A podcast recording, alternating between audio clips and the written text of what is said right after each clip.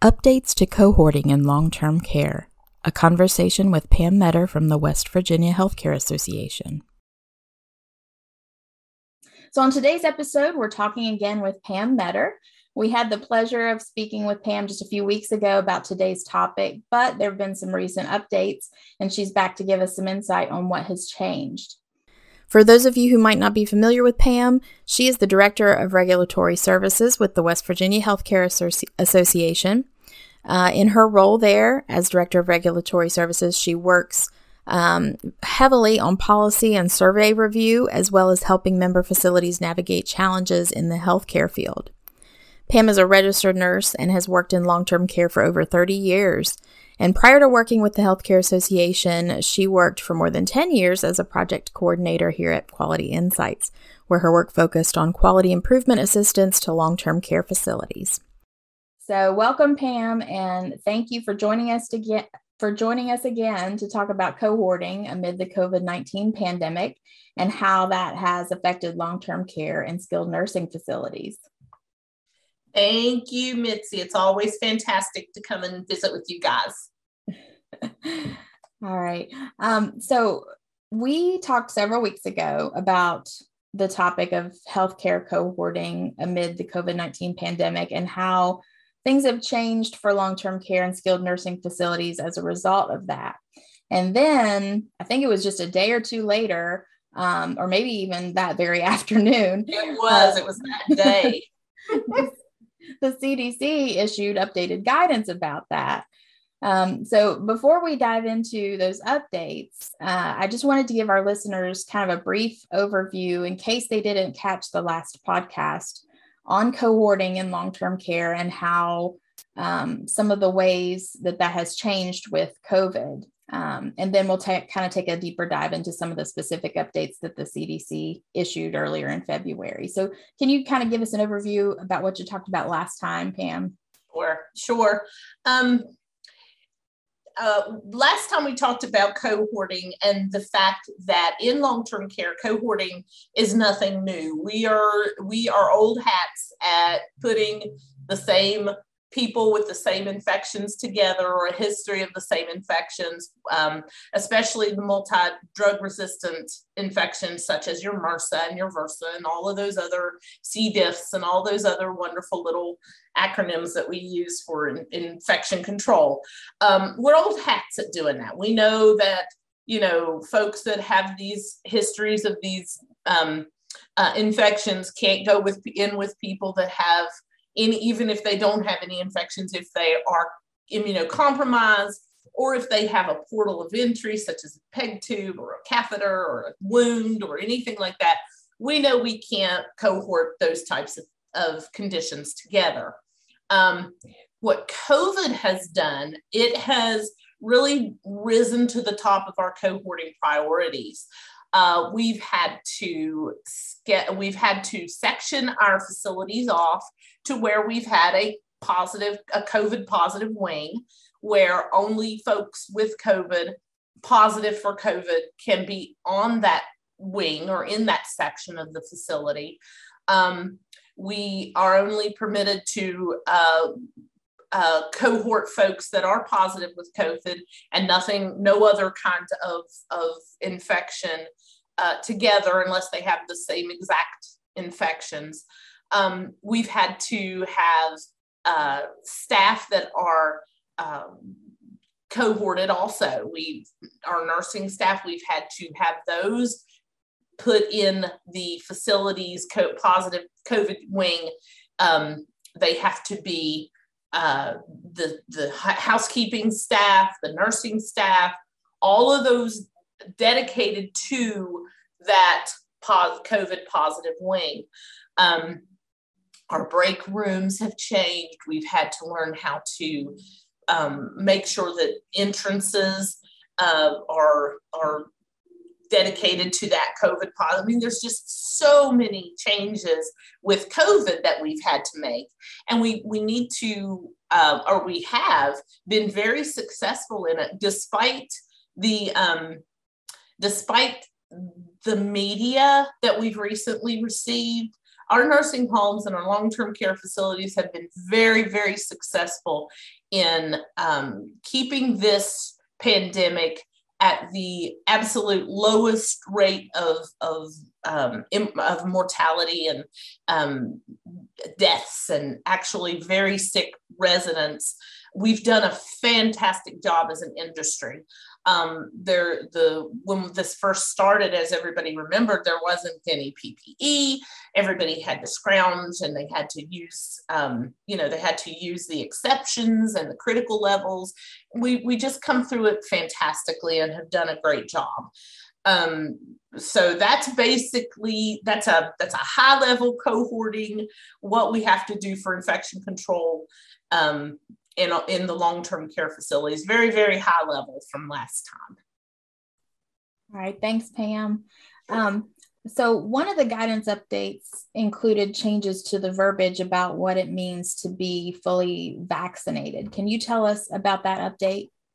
I sure can. And if if you guys are okay with it, we've developed a document that will be available through Quality Insights as well um, to kind of make it easier for you to find answers and to find links and things. So if you don't mind, Mitzi, I'm going to go ahead and share my screen in order to um, show folks this document. Uh, and and I'm gonna take my I'm gonna take myself off video because you so maybe you guys be able to see a little bit better what's what's going on. And plus, I had some eye uh, surgery done, some old lady cataract surgery done, and um, I, I, may have to get close to the screen, and y'all don't need to see all that. So, um, so Mitzi was mentioning the changes in some of the verbiage. Um, one of the things, one of the main main things that they changed with this last update were can you see my screen mitzi? Are you good? If i move it are you can you see yep, it? I can see that. Okay fantastic fantastic. Um some of the main changes were with some of the definitions. One of the big one of the big changes was here with fully vaccinated, uh, and they what they did fully vaccinated when they state fully vaccinated, it still just means fully vaccinated. Two weeks after your um, uh, the two dose series or two weeks after a single dose series is still considered um, uh, fully vaccinated after your second dose of the two dose series, and then one, after the first dose of the one dose series. That is still fully vaccinated. However, what the change has come, if you'll look at the bottom of the screen here, it talks about up to date vaccinations. That is the person who's received all recommended boosters. So it's a new it's a new verbiage and it just it just explains what it means to be fully vaccinated and to be up to date. So I don't want you to um, change your NHSN thought process because when you're documenting an NHSN, you're still considering fully vaccinated as just the primary doses. It does not, as of yet, include booster doses. So when anybody is talking about that, those two different, um, t- those two different um, descriptions, that's what they mean. And an, another good thing about this is this document is in here. In here, it taught it gives you the links to discuss about to take you to where the CMS and CDC uh, discusses these different definitions. I always talk about utilizing the QSO memos and the um, and the links within the QSO memos because we as a as long-term care have to follow those memos and the links within, within those memos takes us to these same places. So please be aware that when you you are looking for um, rationale as to why you have to follow a certain thing, if it's in the QSO memo and the link is there, then and it links to the CDC guidance or whatever you're trying to find, that means that we have to follow that. So that's the that's some of the different um, definitions. Cohorting remains the same. COVID 19 unit remains the same.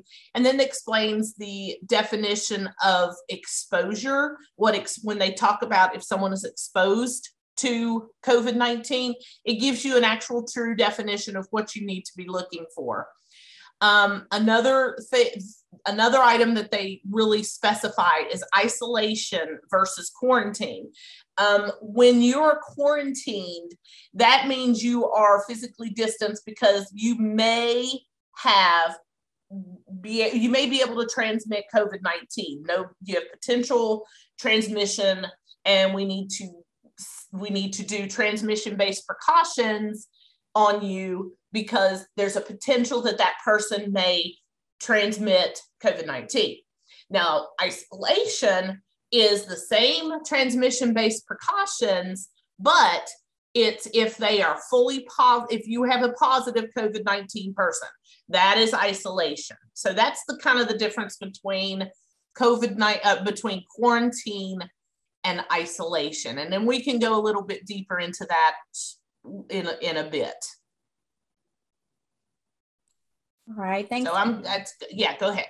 Um, and, and, so, kind of related to what you're talking about here, as far as quarantine goes, um, you know, I know I understand that another part of that updated guidance uh, focused on quarantine for residents who are asymptomatic. Can you tell us a little bit more about that and how it differs from previous guidance for those types Absolutely. of residents?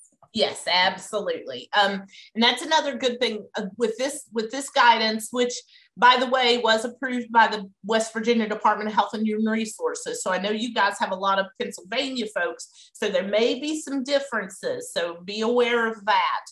Um, so difference in asymptomatic. Uh, we talked about isolation versus quarantine. Um, but what you need to know are the differences. Prior to prior to all of this, uh, we had a 14 day quarantine for those that were non vaccinated. Um, those that were vaccinated were not quarantined. Um, so, and that's still kind of the same, except for the 14 couple of differences. So, we're going to look at this, uh, this document here. The differences are outlined uh, under quarantine on the left column and isolation on the right for quarantine, you've got a 10 day quarantine for asymptomatic residents who are not up to date with vaccinations. Notice it says up to date, it does not say fully vaccinated, and have had close contact to someone with COVID 19. And then also, you have a 10 day quarantine, including residents who are newly admitted and not up to date with their vaccination.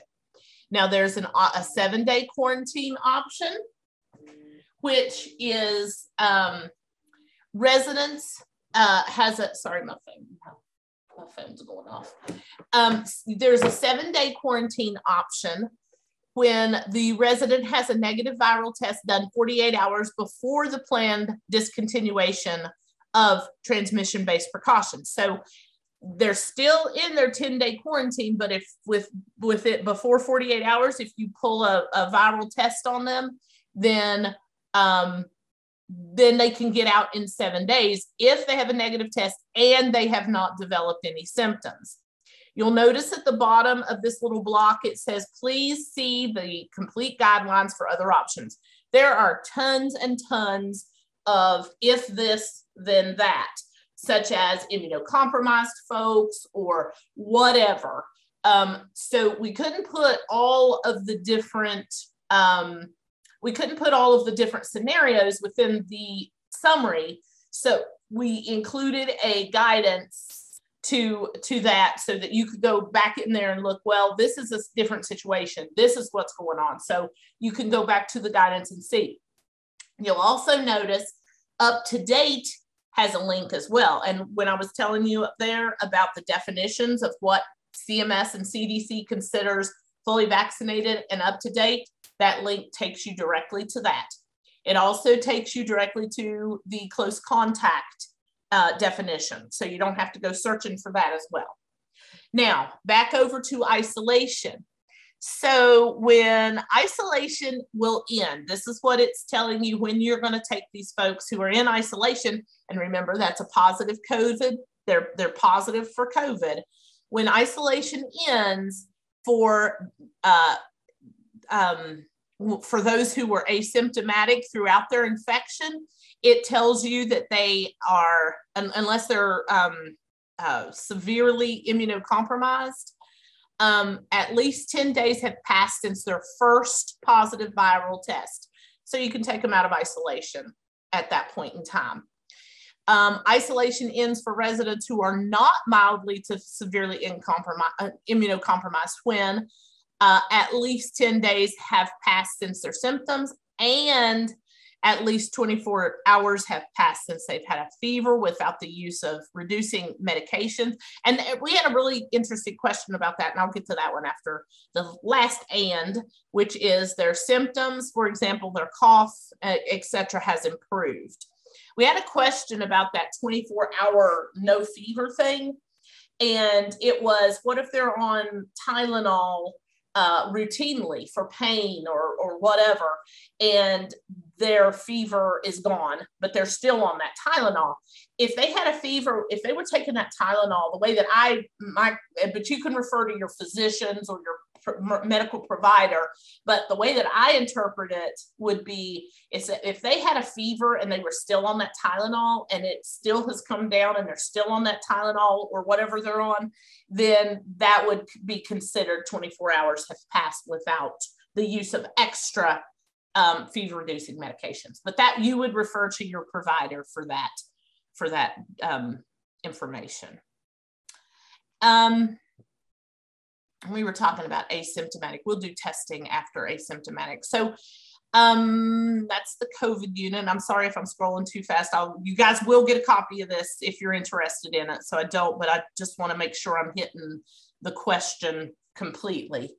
Uh, on this, this portion of the slide talks about quarantine best practice. And it just gives you a, when you have a resident and you're wondering whether you need to put them in quarantine and if they're asymptomatic what do you do? Or what's your what's your criteria? Um, they're of course they're not up to date on their vaccinations. They're a newly admitted resident or they have been out of the facility for more than 24 hours.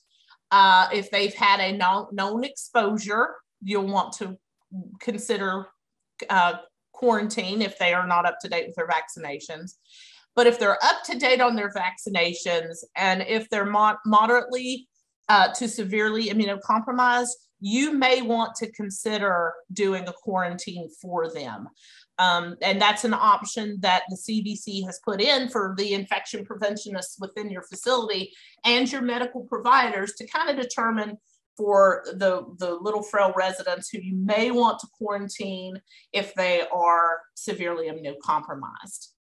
Um, so that's what some of the changes with asymptomatic versus uh, versus symptomatic. You know, if they're symptomatic, we automatically uh, quarantine and we test them and then determine what our next steps are. So I hope that answered that. It does, and um, and I don't know if you uh, would like to kind of talk a little bit about what some of those exceptions might be or some of the options. I know you mentioned that there are links in the document um, to the CDC where they they talk about the various options regarding quarantine and isolation. Can you give us some examples of that, or um, maybe give us a little bit more insight on what why those are so varied? Sure, absolutely. Um, every, everybody's everybody who is within the long-term care, of course, have different needs. Um, if some of the residents that you receive are extremely frail, if they are very immunocompromised, you know, if you get your residents that are that are that have cancer and they're on chemotherapy and they're you know they're severely immunocompromised you need to really look to see what the guidance says. If they're on dialysis, if they're doing all of these and they're very sick, and you've got to be careful though, because, for example, somebody who's on dialysis, you know, it used to be that if we, um, it, we were quarantining everybody if they went out for a meet, if they went out for an appointment or whatever. And dialysis folks sometimes go out several days a week. They would be in perpetual quarantine so you've got to really individualize it. You have to look at the different situations. Um, you have to look at the residents' um, comorbidities.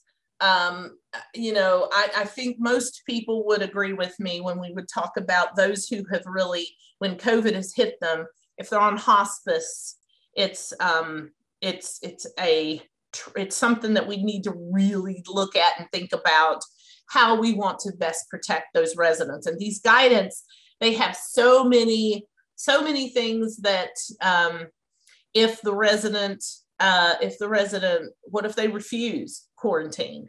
What if the visitors still want to come in and the resident wants them to come in even though they're in isolation they're positive for covid? You know those are the exceptions those are the things. And cd and cms has given us a little bit of wiggle room on how we can work with this these these guidance. If let's say let's talk about visitation for a second. If you have you know the cms guidance says um, visitation's open. If they if people want to visit they're to visit even if they're positive for covid. Um, but if you have an outbreak within your facility and you can't control it like you've done everything you can do and people are popping up positive every week and all the time, and nothing you do is controlling this um, outbreak. As long as you are working with your uh, local health department and also with not only willing to stop visitation per their recommendation, but also stop admissions, then there are changes that you can do within the guidelines to pause visitation, let them let things um, kind of get controlled and then restart it. And that's within the guidelines itself.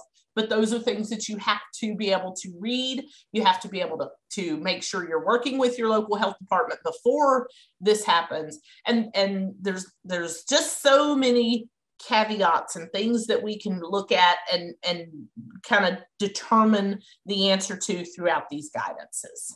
Does that is that an example? Is that good? That is Pam. Thank you. Okay.